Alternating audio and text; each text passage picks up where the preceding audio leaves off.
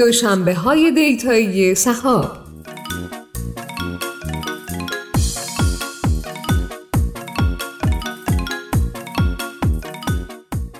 سلام. شما شنونده قسمت سوم از سومین فصل پادکست دوشنبه های دیتایی سهاب هستید. علوم داده و هوش مصنوعی فقط در کسب و کار و تجارت کاربرد ندارن بلکه به کمک این دانش ها میشه زندگی افراد بسیار زیادی رو بهبود داد. در این قسمت آقای معین ولیپور محقق هوش مصنوعی مهمون برنامهمون هستند و قرار راجع به کاربردهای بینایی ماشین در زندگی توانیابان صحبت کنیم.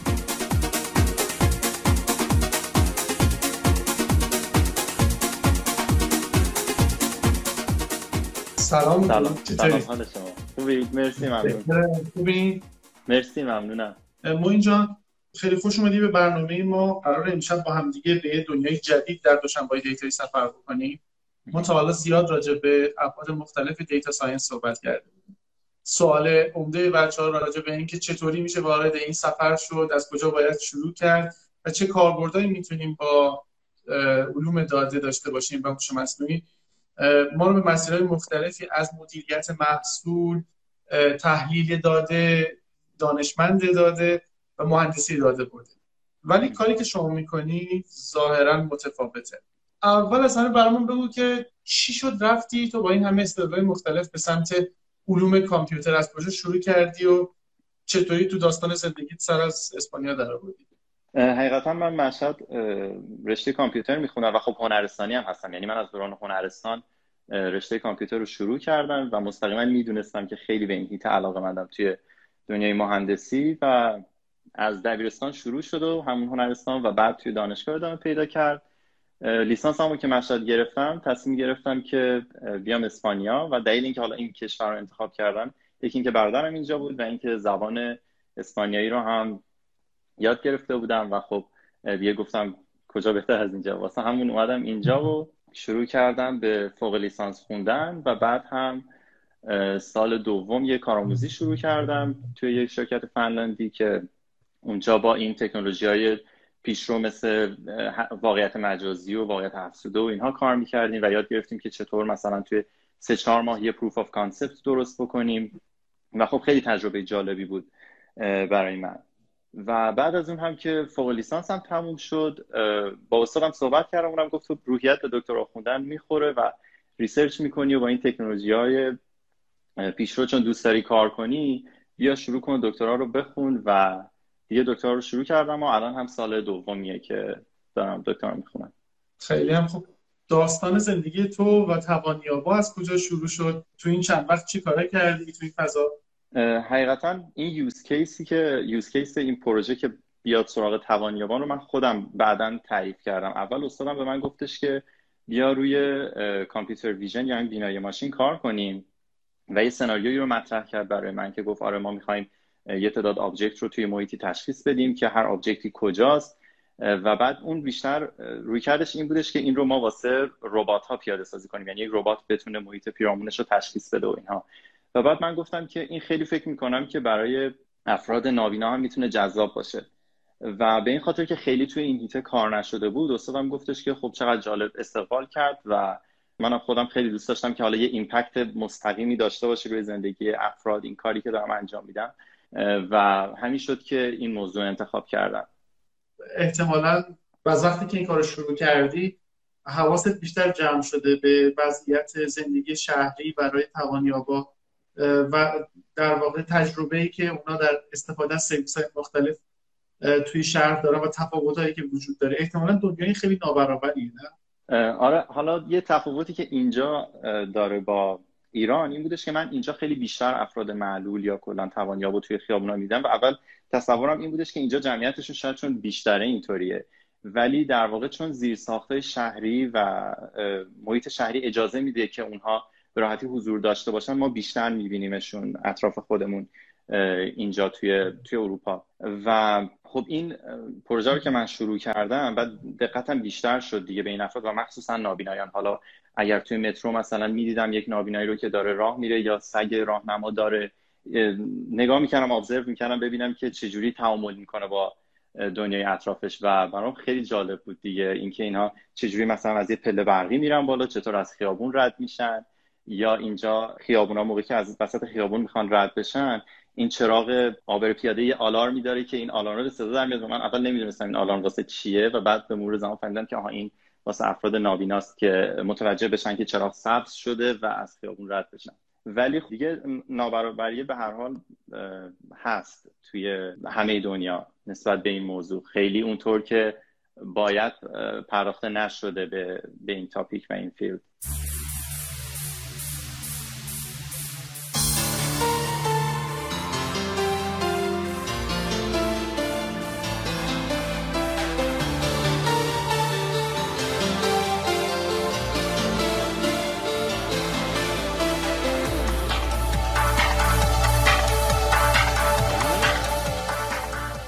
برای اینکه بخوام ببینیم که تو دقیقا کجای چالش های اونا ورود پیدا کردی و چطوری رفتی به سمت حل کردن چالش های توانیابا یکم می‌تونی برام تعریف بکنی که چی دیدی و کجا برای تو جذاب بود که می‌خواستی حلش بکنی؟ چجوری رفتی سراغ راه حلش؟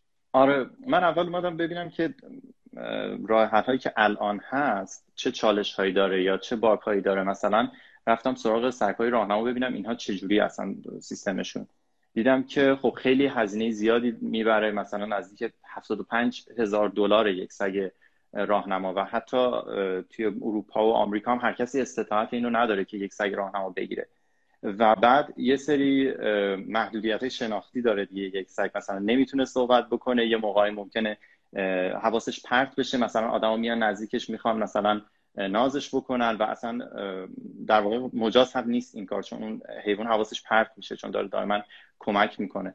خلاصه اومدم اینا رو همه رو بررسی کردم. یا مثلا یه سری از تکنولوژی که همین الان هست مثل سنسورهایی که روی این عصاهای نابینا نصب میشه واسه اینکه بتونن موانع رو تا حدی روبروشون تشخیص بدن. ولی خب محدودیت داره دیگه اینها. و اون ابزارهایی هم که خوب کار می‌کنه با بینایی ماشین کار می‌کنه یه تعدادشون خیلی قیمت های بالایی داره. و من به این دارم فکر می‌کنم که یک جوری این رو پیاده سازی بکنم که هزینه خیلی بالایی نداشته باشه. بشه با یک هزینه حداقلی هم این رو روی یک دیوایسی پیاده سازی کرد. این هم یه دونه از مشکلاتشونه که خیلی اصطلاحا اوورپرایس خیلی قیمتش بالاست.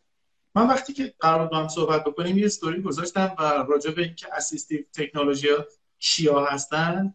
و چقدر می‌تونه متنوع باشه طیفش یه سری چیزا پیدا کردم گذاشتم و از مردم پرسیدم که آیا در ایران نمونه هایی از تکنولوژی های یاری رسان رو می‌شناسن یا نه؟ که تقریبا هر کسی که با این واژه آشنا بود گفتش که نه. چی میشه که توی اکوسیستم نوآوری و فناوری حالا چه ایران چه جای دیگه کمتر به این موضوع پرداخته میشه توسط تیمای نوآور؟ خب کلا مثلا ساختن یک راه حلی طراحی کردن یه همچین چیزی یه سری موانعی داره. اولین مانش اینه که تست کردن اینها خیلی سخته با کاربرها و حتی یه, یه جاهایی از طرف مثلا همون جامعه معلولین هم چون تجربیات خوبی نداشتن توی این تستینگ ها اصلا رد می‌کنن یا به تکنولوژی اعتماد ندارن. یک دلیلش اینه و یه جاهایی هم کوتاهی از سمت خود researcher ها یا developer هاست که به این فکر نمی‌کنن که end user خیلی تفاوت داره با اینها. یعنی نمی‌تونن یه دونه اصطلاحا یه چیزی ببندن روی چشمهاشون و فکر کنن که الان می‌تونن مثل کاربر نابینا رفتار بکنن و بعد بیان اینو تست بکنن. این اتفاقی که الان توی اکثر research ها داره میفته من یه مقاله روش کار می‌کنم. حدودا 70 80 درصد solution هایی که الان هست واقعا تست نشده با آدم های کم بینا یا نابینا. یک مشکلش اینه. یک مشکلش هم از سمت سرمایه گذار هاست. مثلا کسی که می‌خواد توی حیطه بینایی ماشین سرمایه گذاری بکنه میگه بذار من برم روی مثلا ماشین های خودران سرمایه گذاری بکنم که پول بیشتری برام داره. و این فضای enterprise ی هم خیلی هم همراهی نمی‌کنه با تکنولوژی اینطوری. و فرقی که تو می‌بینی بین اروپا و ایران چیه؟ چطوری کمک میشه به اینکه اینا معنی دار بشه سرمایه گذاری کردن یا کار کردن روی تکنولوژی ها چون به هر حال ته تهش ما تو تئوری اقتصادی با یک انسانی طرفیم که مدل تصمیم گیریش بر اساس بیشینه کردن مطلوبیتشه دیگه. مطلوبیت یک سرمایه گذار همیشه سودشه. چطوری اونجا می‌تونن اینو تغییر بدن؟ حالا میگم توی فضای شمال اروپا فکر می‌کنم یکمی متفاوت باشه و من اونجا می‌بینم که بیشتر سرمایه گذاری می‌کنن روی این موضوع. من فکر می‌کنم اگر محققین بیان روی تکنولوژی کار بکنن که اصطلاحا هزینه کمی می‌بره. یعنی پیاده سازیش کم هزینه است. اونجا سرمایه گذارها هم بیشتر استقبال می‌کنن از این. من خب الان می‌بینم مثلا تحقیق خیلی خوبی انجام شده ولی با یه سری تکنولوژی خیلی فنسی و خیلی گرون و سنسورهای خیلی قیمتی اینا. و فکر می‌کنم یه کاری که میشه کرد حالا هم توی اکوسیستم ایران هم توی اروپا اینه که اگر می‌خوایم یه راه حلی رو فراهم بکنیم این رو در نظر داشته باشیم که یوزر توانایی خرید رو داشته باشه بتونه این محصول رو بگیره. و سرمایه گذار هم در واقع ببینه که برای سوداوره چون زمانی که کاربرها بتونن بخرن حالا هر چقدر هم بازار کوچیک باشه بالاخره سرمایه گذار میاد سمتش. دقیقا. خب یواش یواش بریم سراغ موضوع کار خودت با توانیا با. کامپیوتر ویژن یعنی قوه بینایی کامپیوتری چیه و تو دیگه چند وقت داری باش زندگی می‌کنی؟ به چه دردی می‌خوره؟ اگر بخوام خیلی کلی توضیح بدم در مورد کامپیوتر ویژن چون ممکنه کسی باشن که اصلا ندونن این چی و اینها زمانی که ما به کامپیوترها یاد میدیم که چطور محیط اطراف رو ببینن و بتونن باهاش تعامل داشته باشن در واقع داریم روی کامپیوتر ویژن کار می‌کنیم. داریم بینایی رو یه جورایی به ماشین ها یاد میدیم. و خب یک چند سالیه که حدودا حدودا یک دهه میشه دیگه که اومده و با هوش مصنوعی ترکیب شده و روز به روز داره بهتر و قوی تر میشه. هر روز هی الگوریتم های deep learning جدیدتری میاد که می‌تونه object ها رو تشخیص بده می‌تونه محیط رو بهتر درک کنه حالا اگه من بخوام چند تا case رو مثال بزنم برای computer vision واسه اینکه واضح بشه براتون. یکی مثلا توی ماشین های خودرانه که محیط رو باید درک کنن علائم کنار جاده رو ببینن. اگر یک عابری داره رد میشه اون رو متوجهش بشن بتونن فاصله رو با ماشین روبرویی بفهمن. و خیلی از چیزهای دیگه یا مثلا توی کارخونه توی کارخونه بازیافت من می‌دیدم که از این کامپیوتر ویژن استفاده می‌کنن برای تفکیک زباله ها که یک ماشینی بیاد اینها رو نگاه کنه و اگر مثلا یه چیزی توی اون دسته بندی بازیافت نیست اون اصلا از چرخه خارج بکنه. یه کاربردای اینطوری یا همین هفته گذشته می‌دیدم که توی یه دونه از ایستگاه های قطار لندن دارن از کامپیوتر ویژن استفاده می‌کنن که آدم ها رو چک بکنن که حتما ماسک زدن روی صورتشون یا اگر یه جایی فاصله آدم ها کم شده با هم دیگه سیستم این رو تشخیص میده و آلرت میده و بعد یه پلیس میره اونجا و بهشون میگه که از هم دیگه فاصله بگیرن. خلاصه خیلی کار جالبی میشه کرد یا همین توی ایران هم این پلاک ماشین ها رو که برای جریمه اسکن می‌کنین هم از طریق کامپیوتر ویژنه. کاربردهاش خیلی خیلی وسیعه و حالا من دارم روی این سیستم adaptive technology assistive technology کار می‌کنم که خیلی در واقع نزدیک به بینایی واقعی ما. یعنی من قبل از اینکه بخوام روی این پروژه کار بکنم اول رفتم ببینم بینایی ما چجوری کار می‌کنه. مثلا ما این تصویر رو که می‌بینیم برعکس میشه retina این رو چجوری میفرسته واسه نیو کورتکس.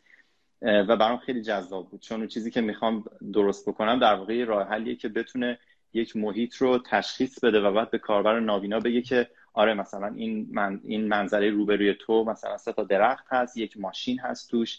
یا مثلا اگر توی یک محیط بسته است بگه که خب الان نمی‌دونم لپتاپ مثلا روی میزه توی فاصله یک متری یا دو متری تو و یک استفاده اینطوری می‌خوام ازش بکنم. برای همون خیلی جذابه دیگه همین مبحث computer vision که می‌خوای دقیقا شبیه انسان کار بکنه. حالا ما می‌تونیم راجع به صحبت بکنیم که computer vision با human vision چه نسبتی دارن چقدر شبیه همه و چقدر این تشابه یا تفاوت مکانیزمش باعث میشه که کدوم یکی قدرتمندتر بشه. در کنارش اینم برای من جذابه که بدونم واقعا در بازار فناوری امروز کامپیوتر ویژن چقدر نزدیکه به نوآوری های واقعی که مسائل انسان رو حل می‌کنه و چقدر هنوز تو هایپ سایکلیه که بیشتر جذابیت های نو بودن و جوگیری مردم رو داره و هنوز مثل خیلی از تکنولوژی دیگه کاملا کاربردی نشده.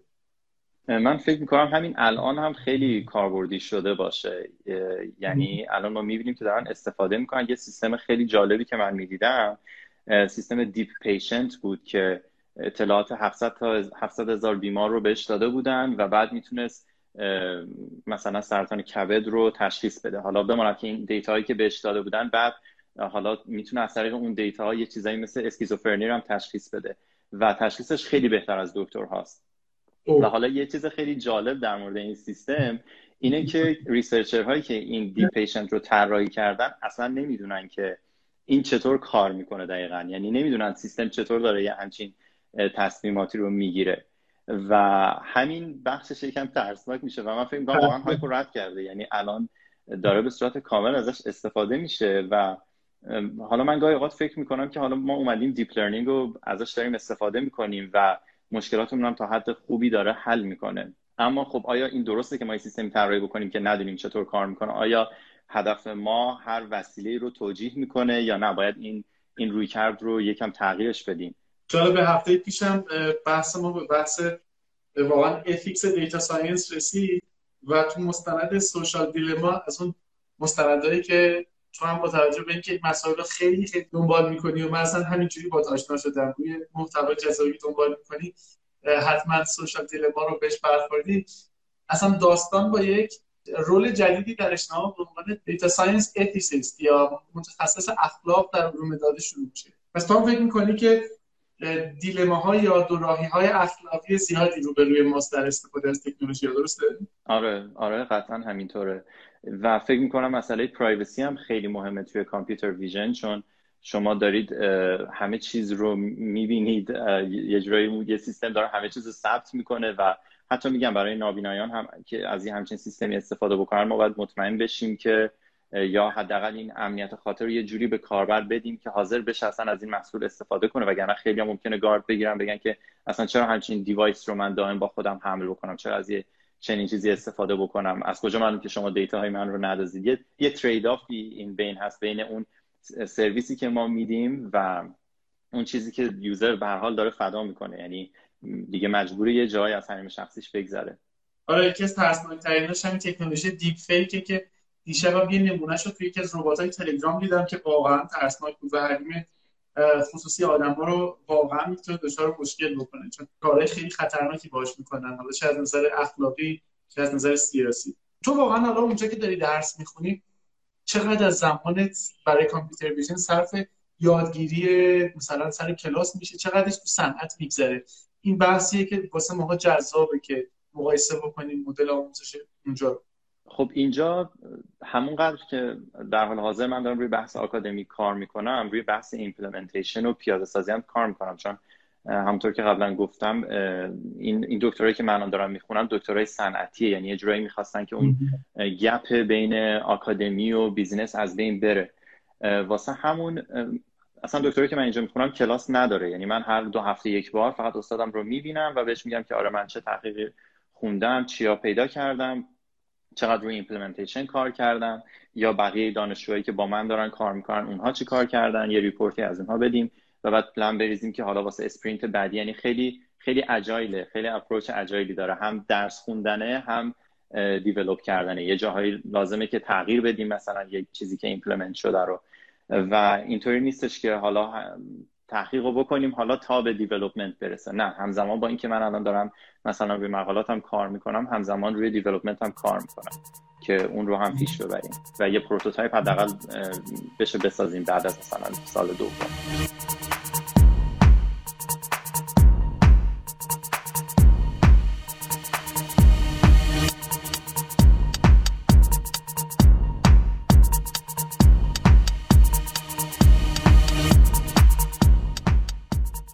همینجا از این فرصت استفاده بکنیم ببینیم اگه بچه ها به این موضوع علاقه مندن فکر می‌کنید چه کاربردهای اولا می‌تونه توی این فضا وجود داشته باشه؟ چند تا مثال زدی ولی معذرت می‌خوام case study دیگه برامون بگی که می‌تونه شاید جذاب و غیر قابل تصور باشه. یه case study دیگه هم که ما روش کار می‌کردیم با... یعنی من با یه تیم دیگه روش کار می‌کردم یه case یه پروپوزالی بود در واقع research proposal بود برای تشخیص زبان اشاره که computer vision بیاد زبان اشاره رو تشخیص بده و بعد به صورت real-time translate بکنه. حالا اینکه یه دقت خیلی بالایی داشته باشه خب خیلی سخته که به همچین چیزی برسیم. اما خب ما تو گروهمون زبانشناس داشتیم افرادی رو داشتیم که نماینده انگار گروه کر و لال ها بودن که با ما در ارتباط بودن. researcher هایی داشتیم که روی اصطلاحا sign detection کار می‌کردن.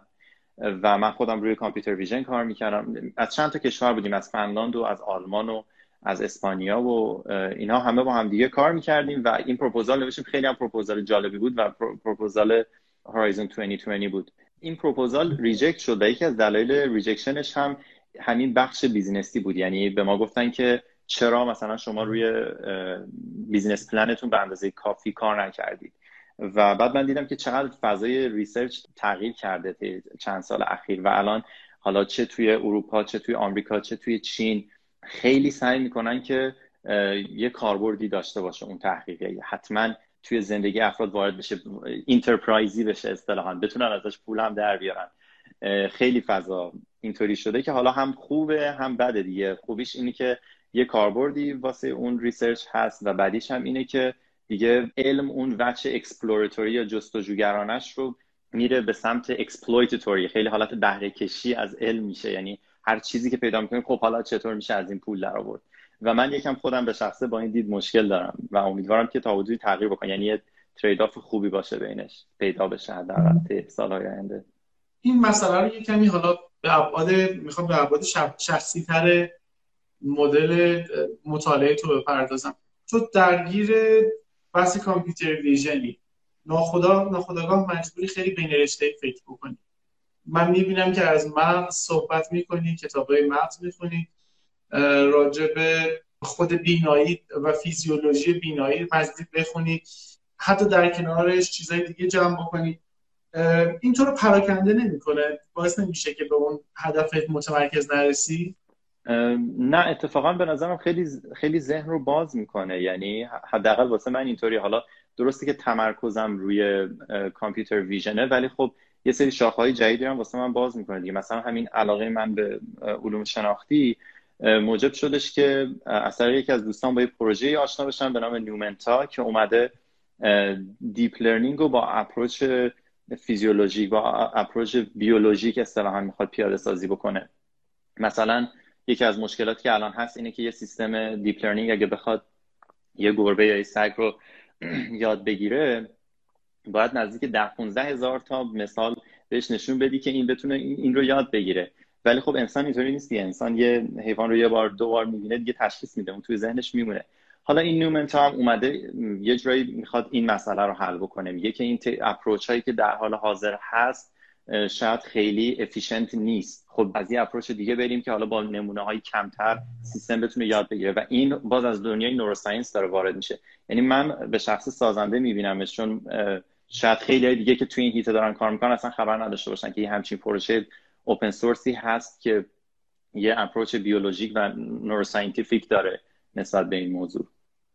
می‌دیدم که توی رسانه ها راجع به مثلا بازیگوشی مثل بات تلگرام و کارهای اینجوری کردن تو منتشر می‌کردی. داستان بات تلگرام چی بود؟ فکر کنم قابل استفاده بود واسه خیلی همین شوخیه تو. آره.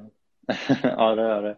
حقیقتا من یه ماژولی رو می‌خواستم توی این برنامه بذارم که موقعی که حالا فرد نابینا داره توی فضایی راه میره و بعد مثلا دوربین یا اون حالا می‌تونه اپ باشه می‌تونه یه دونه دیوایس کوچیک باشه اشاره می‌کنه مثلا به بنری بتونه بخونه برای فرد نابینا. و لازمش این بودش که این عکس نوشته تبدیل بشه به متن. حالا تبدیل بشه به متن و بعد میشه تبدیلش کرد به اسپیچ یا گفتار از طریق حالا یه سری پروژه دیگه. و من یه پروژه اوپن سورسی پیدا کردم که به نام گوگل تسرکت که مال گوگله و در مورد همین تکنولوژی OCR یعنی تبدیل عکس به متن. و بعد رفتم و داشتم در مورد اون میخوندم که ببینم چطور کار می‌کنه سیستمش. دیدم از زبان فارسی هم پشتیبانی می‌کنه. اما خب دقت خیلی خوبی نداشت دیگه برای زبان فارسی. مثلا اگه دقتش برای زبان انگلیسی 90 درصده واسه زبان فارسی مثلا 30 40 درصد بود.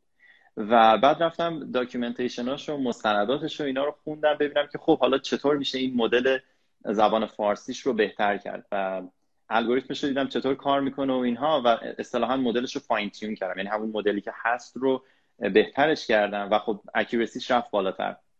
گفتم این چقدر جالبه و بعد خودم به این فکر کردم که همیشه موقعی که کتاب می‌خونم دوست دارم از صفحه کتاب عکس بگیرم و بعد اون متن رو هر موقع می‌خوام تایپ بکنم خیلی زمان بره. بعد گفتم این به درد خودم می‌خوره. گفتم حالا این چجوری میشه پیاده سازیش کرد؟ فکر کردم که bot تلگرام راحت ترین روشش می‌تونه باشه.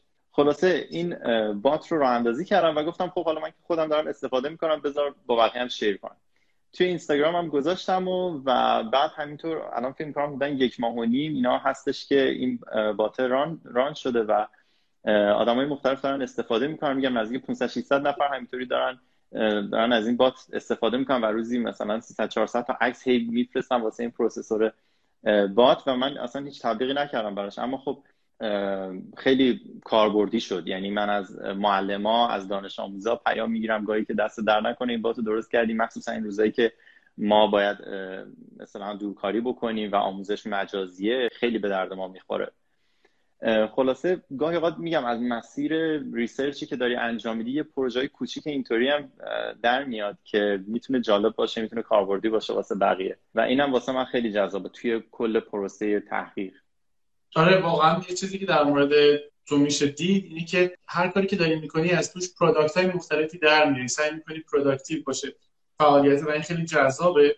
و اشاره کردی به اینکه از یک open source data ی گوگل استفاده کردیم واسه این کار.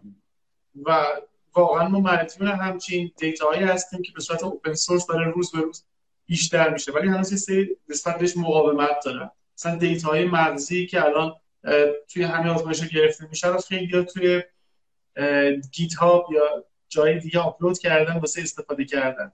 کدایی که نوشته شده نرم افزارهایی که ساخته شده microservice ها سرویس هایی که develop شده. تو هم جزء طرفدارای فضای open source باید باشی قاعدتا. آره آره صد درصد. خیلی هم طرفدارشم و واقعا فکر می‌کنم که مخصوصا الان که همه چیز خیلی انحصاری شده مثلا یه گوگل و یه آمازون و یه اپل اومد و همه سیستم ها رو دست خودشون گرفتن به نظرم open source از الان خیلی اهمیتش بیشتر از قبله. یعنی به نظرم یه جورایی اون محدودیتی که اون شرکت های بزرگ آوردن رو از بین می‌بره و میشکنه همین اپروچ اوپن سورس و جدا از اون هم به نظرم توی یه کشوری مثل ایران خیلی کاربرد داره مخصوصا الان که یه سری تحریم هایی هست و اینها. این پروژه های اوپن سورس خب خیلی کاربردی دیگه. میشه به راحتی ازشون استفاده کرد. و بعد هم خوبی پروژه اوپن سورس اینه که یه نفر و دو نفر نیستن. یه تمام دنیا دارن روی اون پروژه کار می‌کنن و خیلی گاهی اوقات اون ماحصلش چیز به در بخور خوبی میشه. یه چیز جالبی که در مورد هست اینه که من ندیدم که همه زندگی رو بپوسی بذاری کنار بری. سمت یه ایده استارتاپی 24/7 24 ساعت هفت روز هفته کار بکنی. اصلا تا حالا سراغ ایده استارتاپی رفتی که بخوای دانش رو تبدیل به یک مثلا مارکت ولیو بکنی؟ نه حقیقتا فرصتش پیش نیومده اینجا. حداقل چون من خیلی مشغول درس و اینها بودم و بعد کلا اصلا روحیه استارتاپی به من به شخص خیلی استرس میده. یعنی اینکه من خودم بخوام یه استارتاپ رو راه بندازم همه کاراشو بخوام بکنم و یه حقیقتا یه مشکل اساسی که با سیستم استارتاپی دارم همین حجم کار و اون سرعتیه که داره. این یکم به من استرس میده. و من فضای ریسرچ و تحقیق رو خودم به شخص بیشتر ترجیح میدم در حال حاضر. ولی خب شاید در آینده سراغ اون هم رفتم. چون خیلی ایده میاد توی ذهنم که دوست دارم یه, یه کاری باشون بکنم. همین خیلی قشنگه که هر کسی جای خودش رو تو پازل انتخاب بکنه. چون واقعا بچه ها مخاطبای ما همه باید بدونن که هیچ ارزش ذاتی تو این اسما نیست. هر کسی داره یه تأثیری یه ایمپکتی رو جهان می‌ذاره و اونم از جای خودشه. و واقعا خیلی پیچیده تر از اون که بشه قضاوت کرد. مثلا مدیای یوتیوب رسانه‌های تو چه توییتر چه اینستاگرام چه جاهای دیگر که آدم دنبال می‌کنه کلی ایده و الهام و نقطه شروع جدید پیدا می‌کنه. همین واسه من سواله. با این رویه که از خودت گفتی که ترجیح میدی سر صبر رو با ریتم خودت زندگی ببری جلو چطوری انتخاب می‌کنی چی بخونی؟ چون از عرفان نظری من تو در واقع مطالعات تو دیدم تا ادبیات معاصر تا زبان اسپانیایی و حتی مثلا موسیقی شناسی خیلی متنوع. آره حقیقتا اون چیز اصلی که من دارم روش کار می‌کنم خب همین رشتم و همین هیته کامپیوتره. اما اون بخش مطالعات جانبی واقعا بیشتر فکر می‌کنم جنبه هابی داره. یعنی حالا من صبح تا عصرم رو روی کامپیوتر و اینها و با فضای صفر کار می‌کنم. و بعد از اون رو میرم سمت ادبیات و موسیقی و اینها چون فکر می‌کنم یه سری از سوالاتی آدم توی زندگی داره رو ساینس یا علوم کامپیوتر بهش جواب نمیده. حالا اون معنای زندگی که می‌خوای پیدا بکنی یا اصلا اون بخش فان زندگی که حالا یه بخشش واسه من توی موسیقیه اون رو به همین خاطر من این اینها هم دارم در کنار ولی خب تمرکز اصلیم بازم روی همون رشته ای که دارم می‌خونم.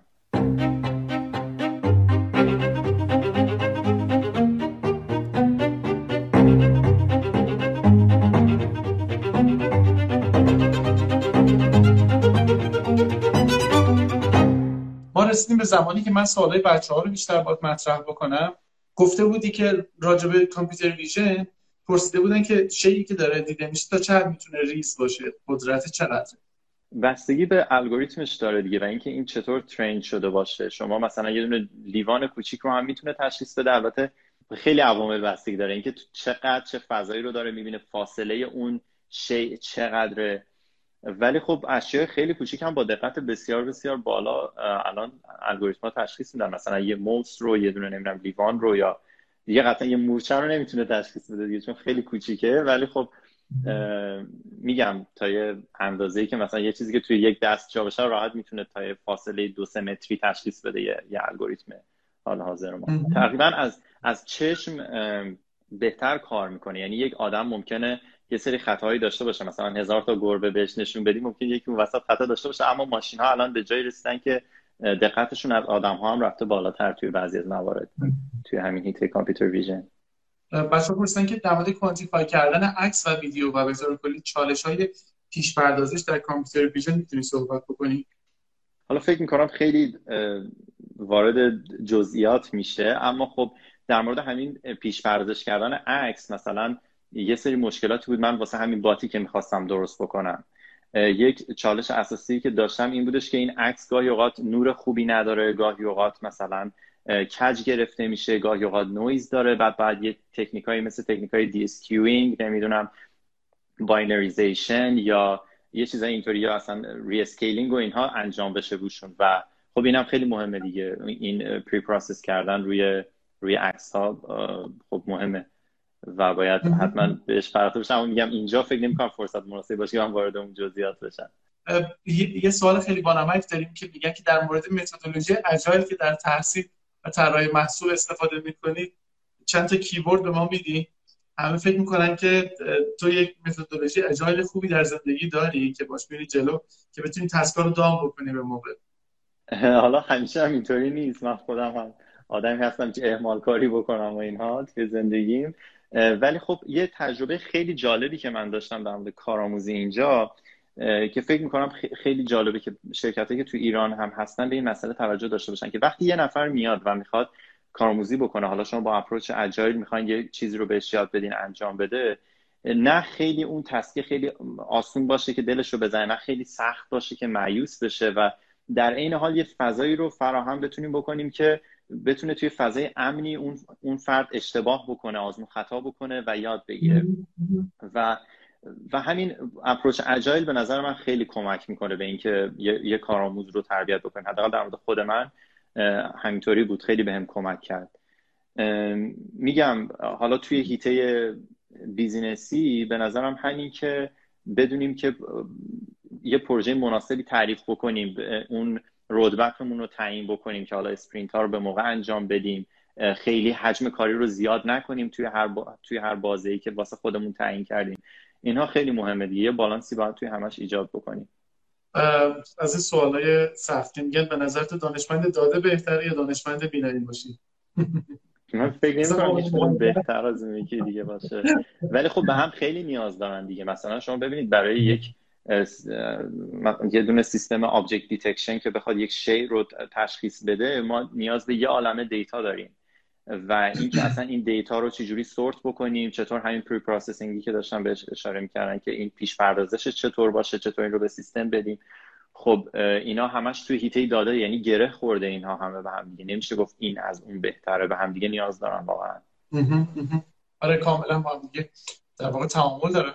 پرسیدن که برای اینکه تجهیزات هوش مصنوعی و برنامه‌اش رو سیستمش یک شی بخوایم پیاده کنیم تا اینجا سوال می‌خواستم بدونم که اون شی چطوری باشه. من خودم از راسپبری پای استفاده می‌کنم و میگم می‌خوام یه اپروچی باشه که خیلی یه روی کردی باشه که خیلی هزینه بر نباشه. مثلا یه راسپبری پای بودن بین 50 تا 100 دلار قیمتش دیگه و میشه روش دوربین نصب کرد. یه کامپیوتر کوچولوی جیبیه که بله. که لینوکس روش نصب میشه و خیلی کارا میشه باش کرد. مثلا میگم Raspberry Pi خیلی option خوبیه. اگر می‌خواید یه پروژه واسه خودتون تعریف بکنید کار بکنید.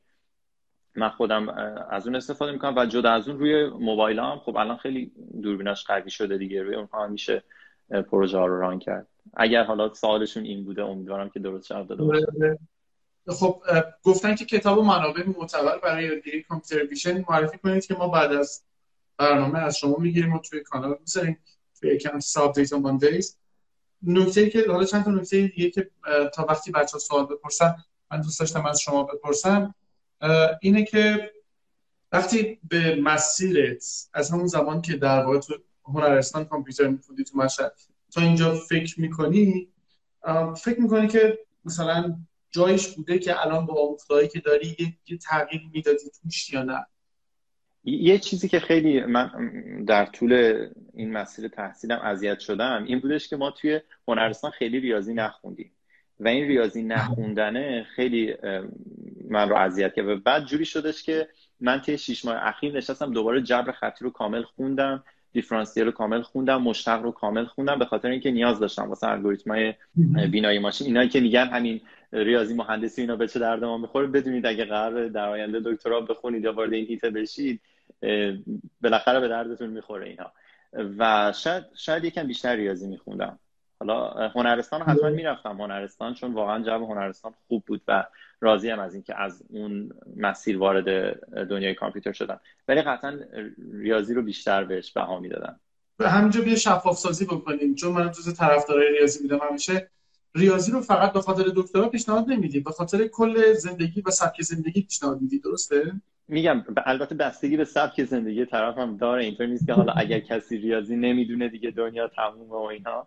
میگم اگه توی این هیته می‌خوان کار بکنن آره ولی خب نمی‌خوام نسخه بپیچم که حتما همه برین ریاضی بخونید آره هر کسی ریاضی نخونده وارد این آکادمی ساب دیتا ماندیز نشه مثلا. آره.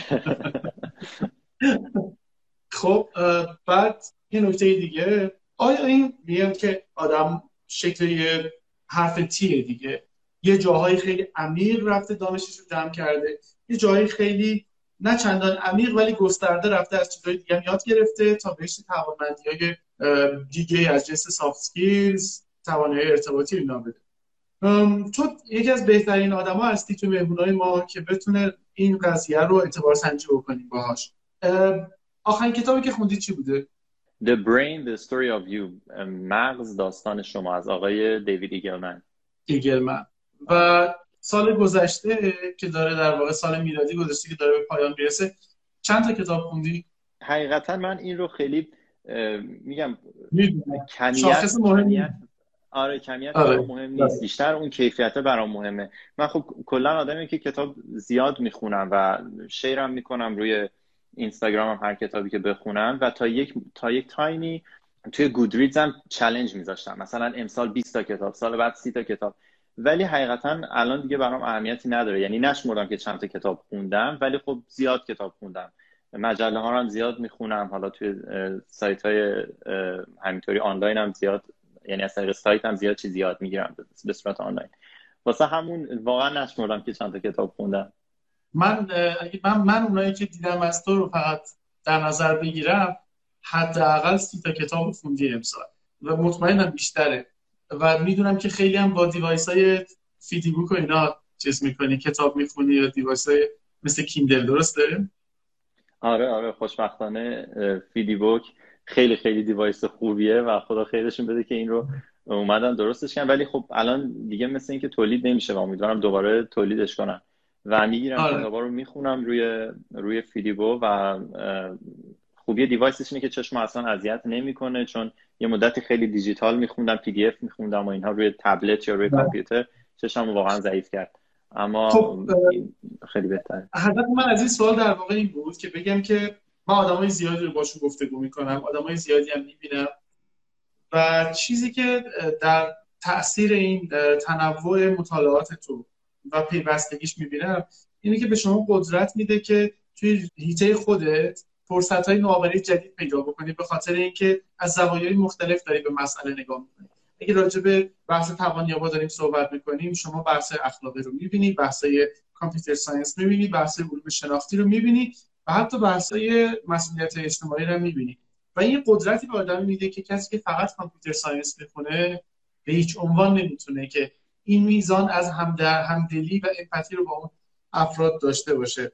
این نکته من. حالا تو نکته خاصی روش داری آره منم فکر می‌کنم که یه جاهایی خیلی توی همین فضای تک مخصوصا تک بودی به, به ماجراها نگاه میشه و لازمه که یک کمی دیدم رو بازتر کنیم به قول انگلیسی out of the box فکر بکنیم که بتونیم از وجوه مختلف ببینیم ماجرا رو راه حلای جدیدتر پیدا بکنیم. یوزرها رو بهتر بشناسیم. ارتباط خودمون درون تیم بهتر بشه با هم دیگه. میگم روی وجوه مختلف تاثیر می‌ذاره وقتی آدم تکبودی نباشه به نظرم.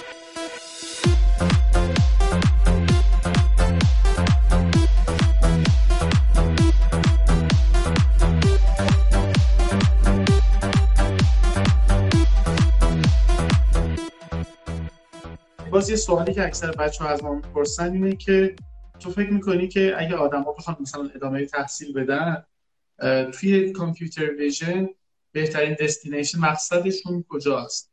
مقصد اروپا اروپای شمالی اروپای مرکزی یا سمت قاره آمریکاست؟ فکر می‌کنم در حال حاضر دو تا کشور که از همه بهتر قرار روی کامپیوتر ویژن کار می‌کنن یکی آمریکاست و یکی چین. و دلیل اصلیش هم اینه که می‌خوان ماشین های خودران تولید بکنن. و خب الان تسلا داره کار می‌کنه توی چین چند تا شرکت هستن که کار می‌کنن و به همین خاطر خیلی سرمایه گذاری می‌کنن روی این موضوع و واقعا هم قوی دارن کار می‌کنن. به نظرم این دوتا کشور واقعا خوبن برای تحصیل توی این زمینه. البته اروپا هم خوبه. اروپا هم برحال داره روی روی این موضوعات کار می‌کنه. فقط محدود به ماشین ها ماشین های خودران و اینها نیست. به نظرم اروپا هم خوبه توش توی این زمینه جای کار داره ولی خب آمریکا و چین به نظرم الان دیگه در رأس کارن و باز یه سوال دیگه که داشتیم اینه که اگه کسی بخواد تو این فضا پایان نامه انتخاب بکنه روی computer vision در ایران شما پیشنهاد خاصی براش داری؟ میگم انقدر زمینه های کاری زیاد هست ولی من فکر می‌کنم هر فعالیت که یه جورایی یه زمینه تحقیقاتی که localize بشه خیلی بهتره. مثلا یه چیزی که یه problem ی که فقط مخصوص ایرانه رو حل بکنه. مثلا توی همین زمینه تشخیص تشخیص متن. خب این با computer vision داره کار می‌کنه. یا مثلا تشخیص زبان اشاره. خب زبان اشاره فارسی با زبان اشاره فنلاندی انگلیسی خب متفاوته دیگه. توی این زمینه من دیدم توی ایران چند تا محقق خیلی خوب دارن کار می‌کنن و اینها الان به ذهنم می‌رسه. هر چیزی که بشه localize ش کرد و بعد فکر می‌کنم پتانسیل پول در آوردن و monetization ش هم بیشتر باشه دیگه در آینده. واسه همون میگم که یه چیزی رو بری سراغش که توی ایران خیلی نیاز بهش حس میشه. دقیقا. خب باز از سوالای بچه ها شما انتخاب کردی که زندگی بیشتر سمت آکادمی و research باشه در فضای حاضر و ارتباطش با صنعت. فکر می‌کنی که این فضا اون نیازی که مثلا یک کار نوآورانه استارتاپی به تیم سازی فعالیت تیمی داره رو کم نداره. این مهارت ها در, در آدم کمتر کم رنگتر نمیشه چرا؟ قطعا آدم یه چیزی میده یه چیزی به دست میاره دیگه. ولی خب من اینطوری فکر کردم که من الان تمرکزم رو بذارم روی کسب دانش. حالا اون رو به نظرم توی, توی یه سال میشه کسب کرد. یعنی خیلی سریعتر وقتی تو فضا قرار بگیری می‌تونی کسبش بکنی. اما خب یه چیزی مثل علم که بخوای یه چیز رو خیلی روش عمیق بشی دیتیل های زیادی رو یاد بگیری و اینها فکر می‌کنم که الان برای من یه فرصت خوبیه که بیشتر روی این قسمت وقت بذارم. قطعا خب منم یه سری چیزایی رو از دست میدم دیگه چون دائم توی اکوسیستم استارتاپی نیستم توی business نیستم. ولی خب انشالله در آینده اونها رو هم کسب می‌کنم okay خیلی عالی. بازم یه سوال دیگه این که در حال حاضر ایده ای به ذهنت می‌رسه که خیلی نزدیک باشه واسه اینکه آدم یه کسب و کار بر اساس کامپیوتر ویژن را بندازه و که خودت حوصله و سرمایه‌اش داشتی می‌رفتی سراغش. میگم توی توی یک فضایی مثل مثلا آمریکا و اینها خیلی خیلی جای کار هست. میگم روی همین ماشین های خودران میشه. چون الان به نظرم یک فضایی که باید بیشتر ساب استارتاپ درست کرد. یعنی اینطور نیستش که من برم مثلا تسلای خودم رو شروع بکنم تو سیلیکون ولی. الان خیلی نمیشه این کارو کرد. ولی خب میشه رفت مثلا توی همون تسلا روی یک بخشش یک ساب استارتاپ زد و مثلا روی یک بخشی از همون پروژه اونجا کار کرد.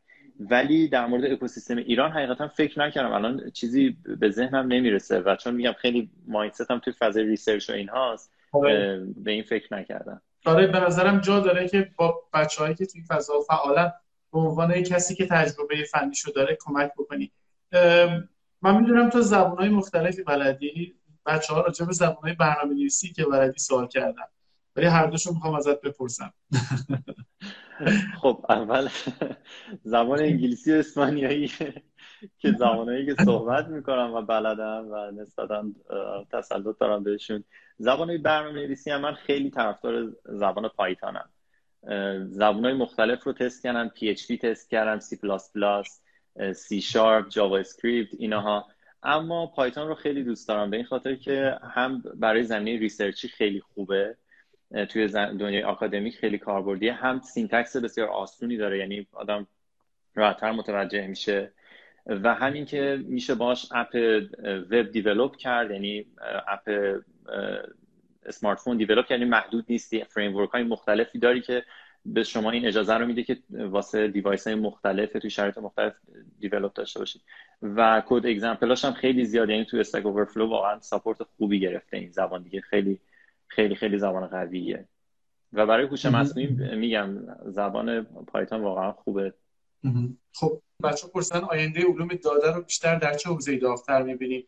کامپیوتر ویژن NLP یا چیز دیگه من فکر می‌کنم تو تمام این حوزه واقعا خوب باشه. یعنی چون اصلا کلا حوزه هوش مصنوعی رو خیلی داغ می‌بینم واسه طی دهه آینده. چون اصلا یه اتفاقات عجیب غریبی داره میفته که من گاهی خودم هم می‌خونم تعجب می‌کنم. میگم که چقدر واقعا داره پیشرفت می‌کنه این حوزه و توی هر زمینه ایش که فعالیت بشه به نظرم به هر حال اون آوتکام خاص خودش رو داره و نباید خودمون رو محدود بکنیم که حالا این چون این ترندی تره برم سراغ اون بیشتر من علاقم رو در نظر می‌گیرم و مطمئنم که آینده خوبی هم خواهد داشت توی زمینه هوش مصنوعی. و با توجه به اینکه خودت فعالیت آکادمیک زیادی می‌کنی اونجا فکر می‌کنی بچههایی که به هر ترتیبی الان نمی‌تونن سفر بکنن از ایران داخل ایران می‌تونن کمی به قول خودت exploration و ماجراجویی بیشتری بکنن با جای مختلف کار بکنن پروژه انجام بدن تیم بسازن؟ امکاناتش هست؟ حالا در مورد اینکه بخوام با خارج از کشور کار بکنن من واقعا نمی‌دونم که چطور میشه این کار رو کرد یا نه می‌دونم یه کسانی هستن که از ایران دارن کار می‌کنن با خارج از کشور ولی نمی‌دونم جزئیاتش که چطوریه. اما به نظرم contribution با پروژه open source خیلی مهمه. حتما برن سمت پروژه open source اونها رو develop بکنن و حالا نمیگم خیلی کار بزرگی بکنن توی اون پروژه. گاهی یه بخش کوچیکیش رو هم که تغییر بدن واسهشون یه پورتفولیویی میشه توی رزومهشون میمونه و یه چیزی یه چیز جدیدی یاد گرفتن و به یه community خیلی بزرگی کمک کردن. چه بسا فرصت کاری هم براشون فراهم بشه چون خیلی از شرکت ها اینجا دارن از پروژه open source کار می‌کنن دیگه. من توصیه اینه که حتما دنبال بکنن فضای فضای open source رو. و یکی از اون سوالای اصلی اینه که تو خودت آینده خودت رو چجوری برنامه‌ریزی کردی؟ می‌خوای وارد آکادمی بشی صنعت بشی یا بری سمت اینکه self employed باشی؟ والا سخته نظر دادن در مورد اینکه حالا من در آینده کجا باشم ایران باشم اسپانیا باشم.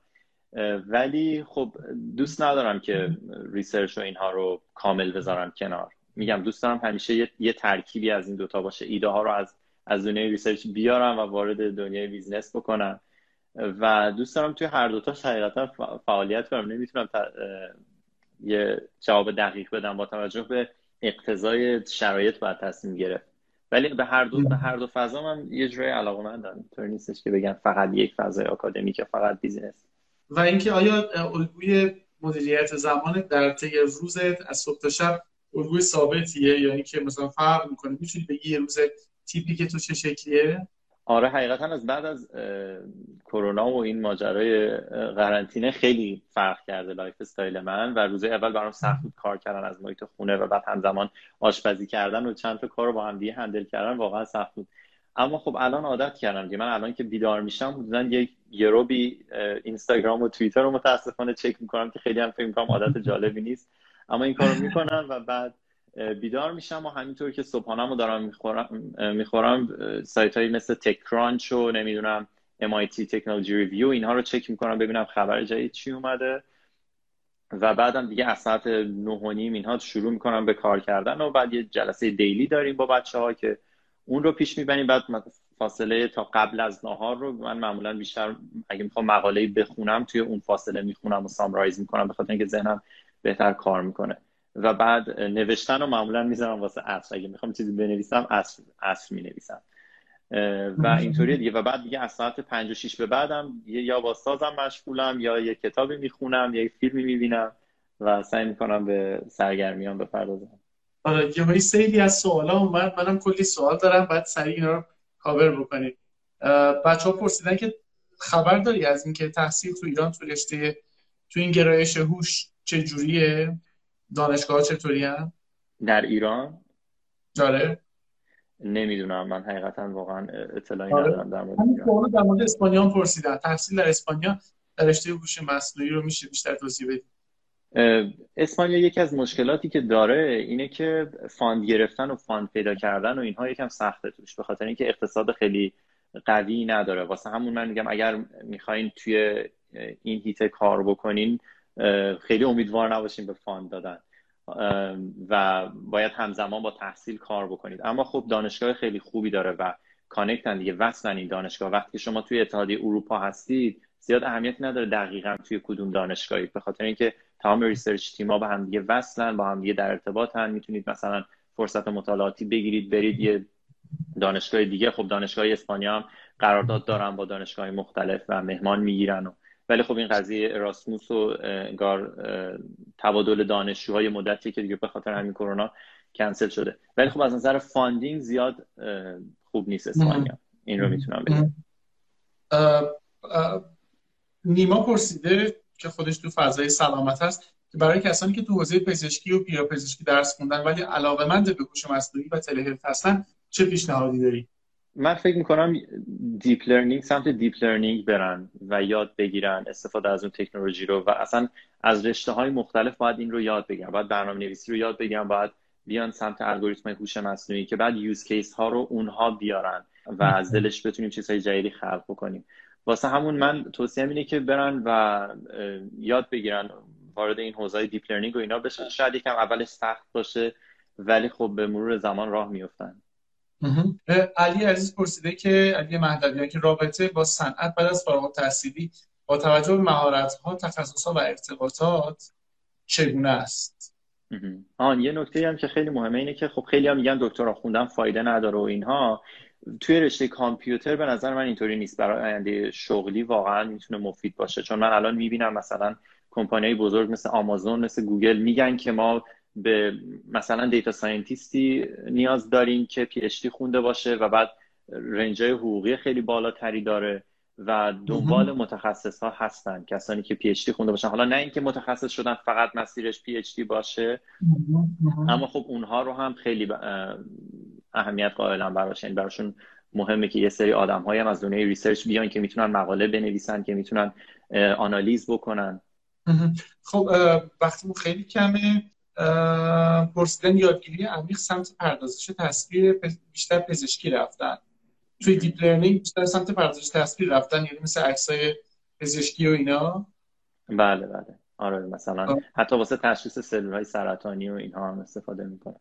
آها آها. من موضوع شنیدم در مورد اینکه از data ی و learning روی عکسای EEG الکترونسفالوگرافی هم کار می‌کردن پروژه open source open source بروز و مقاله های هوش مصنوعی رو از کجا پیدا کنن بچه ها می‌تونی بعدا در اختیار ما بذاری؟ آره سایت های خب سایت های مثل Google Scholar و Scopus و اینا هست ولی خب یه سری پروژه open source جالب هم می‌تونن یه سری منابعی معرفی بکنن که بعدا چک بکنن. اگه بخوای یه کتاب الان به بچه معرفی بکنی که بخونن در حال حاضر اون کتاب چیه؟ در زمینه deep learning هم deep learning هم general deep learning که یه کتاب خیلی خوب هست Deep Learning for Computer Vision الان اسم نویسندش یادم رفته ولی یه bundle ی که سه تا سه تا کتابه و خیلی خوب مباحث رو توضیح داده. یه آقای جوونی هستش که حالا اونم بعد از این دقیقترش رو میگن و این همین کتاب آخری هم که در مورد مغز خوندم خیلی خیلی کتاب جالبیه. حالا اگه فرصت شد یه ویدیو به یه ویدیو هم واسه page آره. اینستاگرام هم درست می‌کنم توضیح میدم در مورد این کتاب. همین آره. کتاب مغز داستان شما خیلی جذاب حتما بخونم فوق العاده ما اینجا مرسی. مثل همیشه ازت.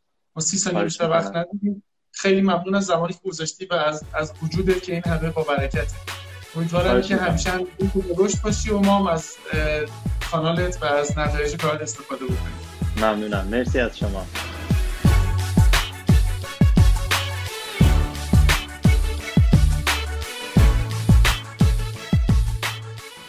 ممنون که شنونده این قسمت بودید. موضوع برنامه بعدی هوش مصنوعی مسئولیت پذیر هستش و پیشنهاد می‌کنم حتما دنبال کننده این قسمت باشید.